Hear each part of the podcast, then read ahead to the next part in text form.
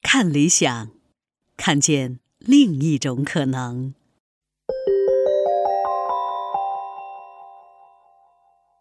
你好，欢迎收听《从中国出发的全球史》第三季商品贸易与物质交换。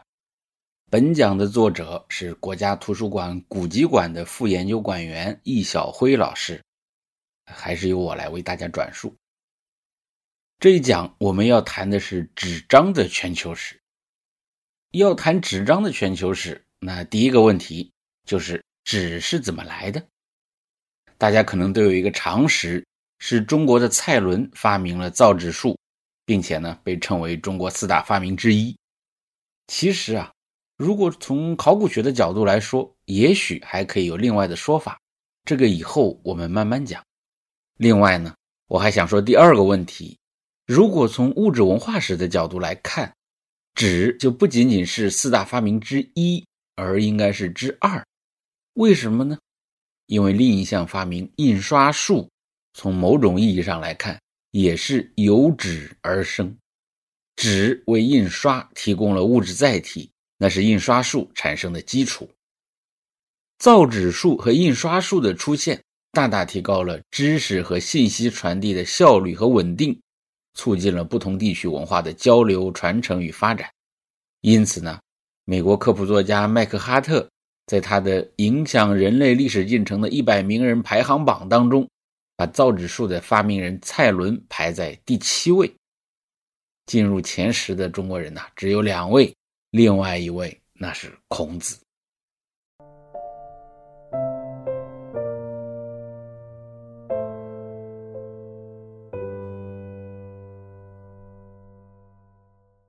有关蔡伦发明造纸术的事情啊，在史书《东关汉记》和《后汉书》当中都有详细的记载。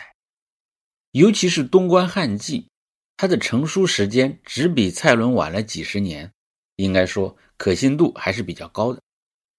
不过，从上个世纪以来，考古工作者先后在西北地区的一些西汉墓葬当中，发现了几件比蔡伦还早的古纸。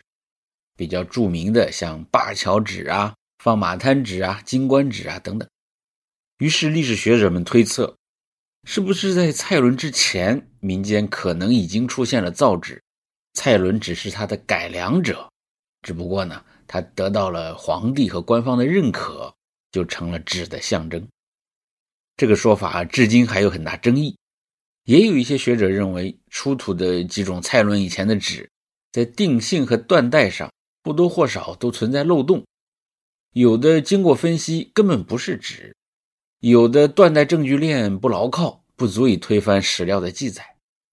双方你来我往，争论了几十年，谁都没办法说服对方。所以呢，对于这一问题，咱们就不站队了，留待后人分解吧。不管蔡伦是发明了造纸术，还是改良了造纸术。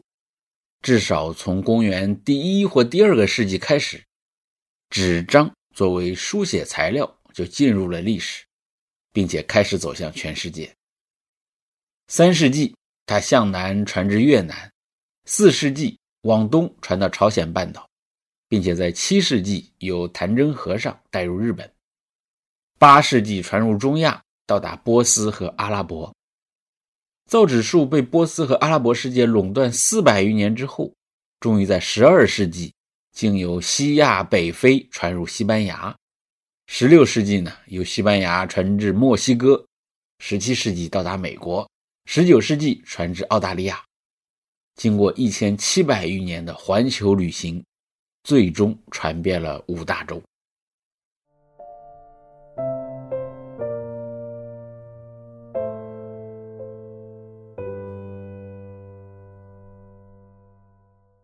那么不起眼的纸张究竟有什么样的用处，能够在这样长的历史中被需要它的人带到世界的每一个角落呢？简单来说，纸主要是用来书写和印刷文字的。在纸张发明以前，人类曾经使用过各种各样的书写材料，简牍啊、缣帛呀、贝叶呀、泥板呐、缩草纸啊、羊皮卷呐，不一而足。在中国。纸发明以前，主要的书写材料最早那当然是甲骨，接下来是简牍和缣帛。所以以前有一句话叫“书之竹帛”，就写在竹子和缣帛上面。简牍就是竹木削成的片，比较窄的是简，多用竹片制成，也叫竹简。牍呢比简要宽一些，多为木质，称为木牍。竹简用绳子编在一起，就称为一篇。篇字的竹字头就是这么来的。竹片并不能砍下来就直接写字。呃，因为新竹的水分比较大，容易生虫，所以要把它放在火上烤干，去掉表层的青皮。这个过程叫做杀青。今天所说写作结束啊，拍部电影拍完了，都叫做杀青。哎，就是取的这个意思。使用竹简书写呢，最大的问题是笨重，不方便携带。传说东方朔写了一封自荐信，就用了三千竹简。要两个人合伙抬，实在是费事儿。倘若他再阔绰一些，或许会考虑另外一种书写材料，那就是缣帛。缣帛是用蚕丝纺织而成的，属于丝绸，主要用途是服装。那用来书写的缣帛呢，一般用生丝织成，不用染色，洁白轻薄。这个尺素啊，这个词最初说的就是缣帛。用缣帛写字称为帛书，比竹简那要轻便的多了。有一些成语，像什么渔船尺素、鸿雁传书啊，就是把帛书塞进鱼肚子里啊，绑在大雁腿上啊，来传递书信，体现的就是缣帛轻便的优势。而且缣帛不仅能写字，还能画画，称之为帛画。著名的长沙马王堆汉墓。就出土过大量精美的帛书帛画，有现存最早版本的《道德经》，还有一套养生图谱叫《导引图》，大概是现存最早的功夫秘籍了。不过，缣帛虽然轻便，但是用丝绸写字画画，普通人那还真是用不起。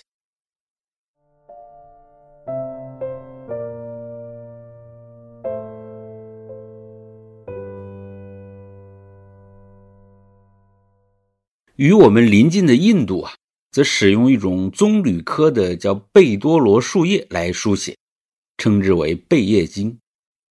贝多罗树的蒲扇叶叶片巨大，能裁出不少长条形的薄片经过加工处理之后，就能被用来书写经文，让人们用铁笔在上面刻画文字。我们看影视剧里面呢，说唐僧西天取经。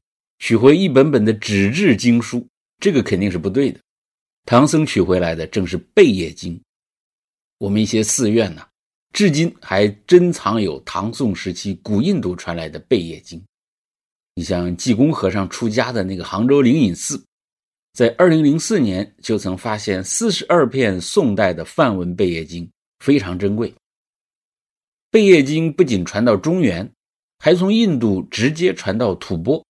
今天在西藏地区仍然保存有大量古印度的梵文贝叶经。这种棕榈类植物的叶子非常结实，制成的贝叶经轻便又不怕水湿，坚韧耐用。不过缺点也很明显，在经过长时间的自然老化之后，贝叶会变得非常酥脆。那怎么保护和加固这些珍贵的文献，成为了一个世界性的难题。从印度往西到达两河流域，季节性的河水泛滥，带来大量细腻的淤泥和粘土。生活在这里的苏美尔人呢，就用粘土制成泥板，用削尖的芦苇杆在泥板上压出一个个楔形的笔画，这就是大名鼎鼎的楔形文字。写成的泥板晒干或者烤干之后，坚硬如砖石，因此泥板呢也被称为泥砖。我们可以把它简单想象成板砖，跟其他书写材料相比，这个板砖实在过于笨重，既占地方又不便携带，而且很容易碎。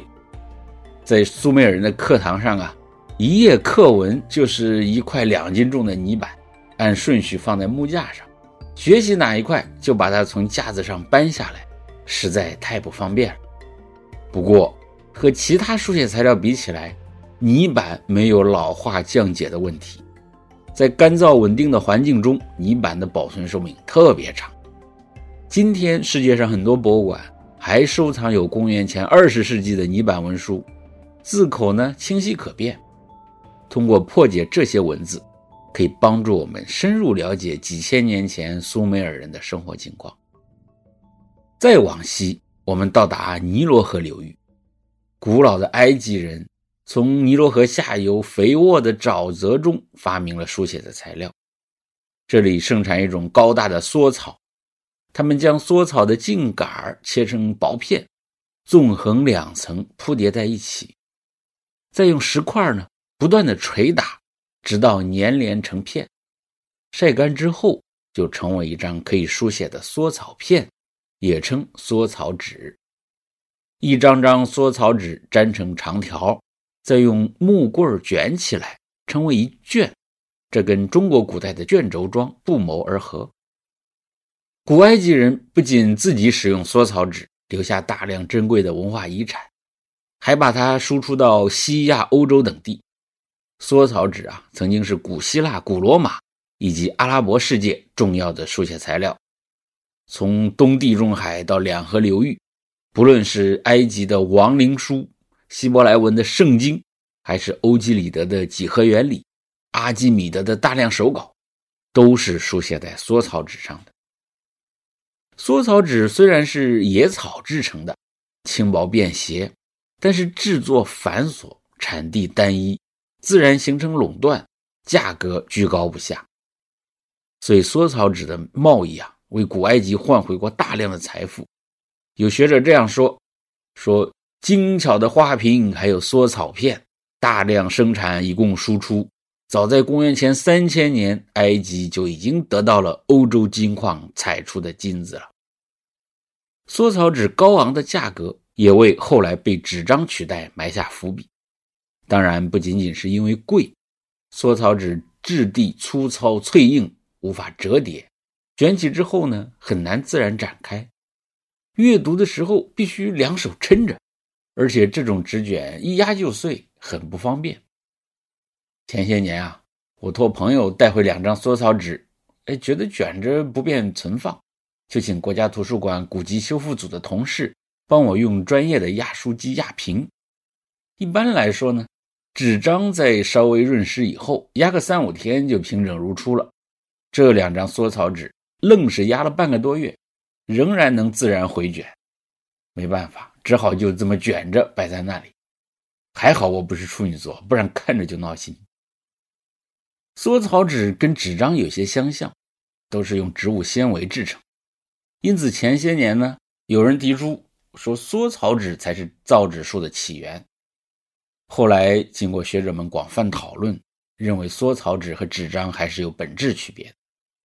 从制作过程上来看，缩草纸没有将植物纤维完全分散以后再重新聚合，而这个过程呢，被认为是造纸术的核心。因此呢，它不具备纸张的物理特性，因为它的纤维没有经过提纯和无序重排。另外，缩草纸出自埃及。而今天全世界所用的纸呢，则起源于中国。在造纸术传入西方之后，缩草纸很快被取代了，二者不存在传承关系，因此不能混为一谈。从埃及跨过地中海到达欧洲，在十二世纪以前，这里的人们除了用埃及的缩草纸书写之外，还用过另一种珍贵的书写材料——羊皮纸。顾名思义。羊皮纸主要是由羊皮制成，跟我们今天用的皮革有所不同。制作羊皮纸呢，不经过揉制，只需将用石灰水脱脂以后的羊皮去毛刮净，绷在木框架上，强力拉伸，晒干之后就成为一张羊皮纸。羊皮纸最初并非产自欧洲，而是起源于小亚细亚的帕加马城。羊皮纸的英文呢，parchment 就是由此而来的。在公元前二世纪末，埃及的托勒密王朝曾经下令中断小亚细亚地区的缩草纸供应。为了缓解书写材料的危机，帕加马城开始大量生产羊皮纸。此后很长一段时间，帕加马城都是世界羊皮纸的主产地。到公元五世纪以后，欧洲人开始学会使用羊皮纸，并且逐渐替代易折易碎的缩草纸。跟缩草纸相比呢，羊皮纸质地洁白古雅、坚韧耐折叠，很适合书写，深得欧洲贵族和教会的喜爱。羊皮纸出现之后，欧洲的书籍装帧也因此改进，逐渐从卷子演变为册页。跟今天书籍的样子已经非常接近了，阅读起来更加方便。不过羊皮纸啊，成本太高了，普通人根本消费不起，书籍也因此成为奢侈品。一部圣经所用羊皮竟达三百多张，许多书籍封面常以金银宝石镶嵌，将奢华进行到底。那个时候，欧洲一些教堂和图书馆为了防止书籍丢失。要用铁链把书锁在架子上，太贵了嘛。这种有趣的铁链式图书架，也成为羊皮纸不接地气最生动的注解。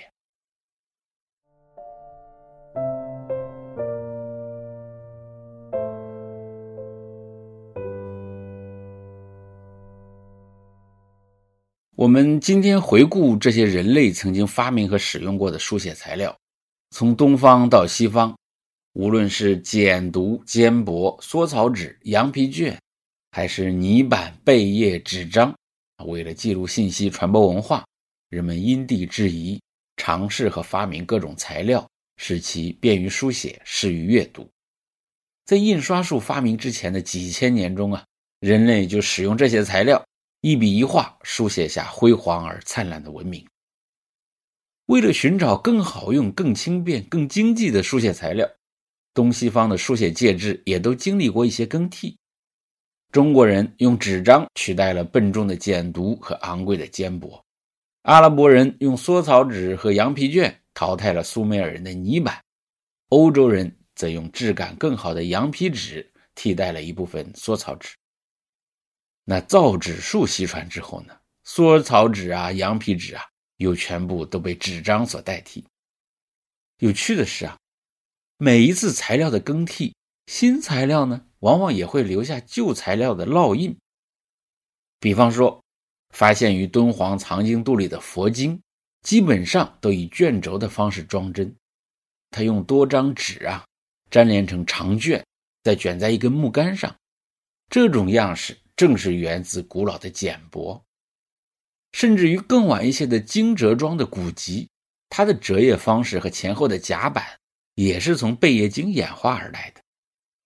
早期纸张都有繁复的表面处理，比如说涂蜡上胶，使其平整坚滑不渗墨，这不过是为了延续竹片的书写手感。重要场合使用的纸张呢，还需要专门染成黄色，同样可能是竹简遗留下来的审美习惯。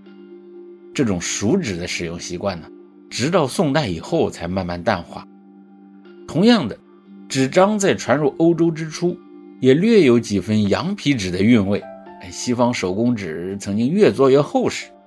除了技术上的因素之外，羊皮纸的标杆也或多或少在发挥着影响。不过，尽管材料发生更替，但是人类曾经的习惯和审美却顽强地传承着，向我们诠释着千年之前地球先民们的生活方式。与此同时呢，新的材料也在不断进步。蔡伦的纸、日本的纸、欧洲的纸，还有我们熟悉的中国宣纸，它们之间的差异因何而起呢？下一集我们将去寻找最好的纸。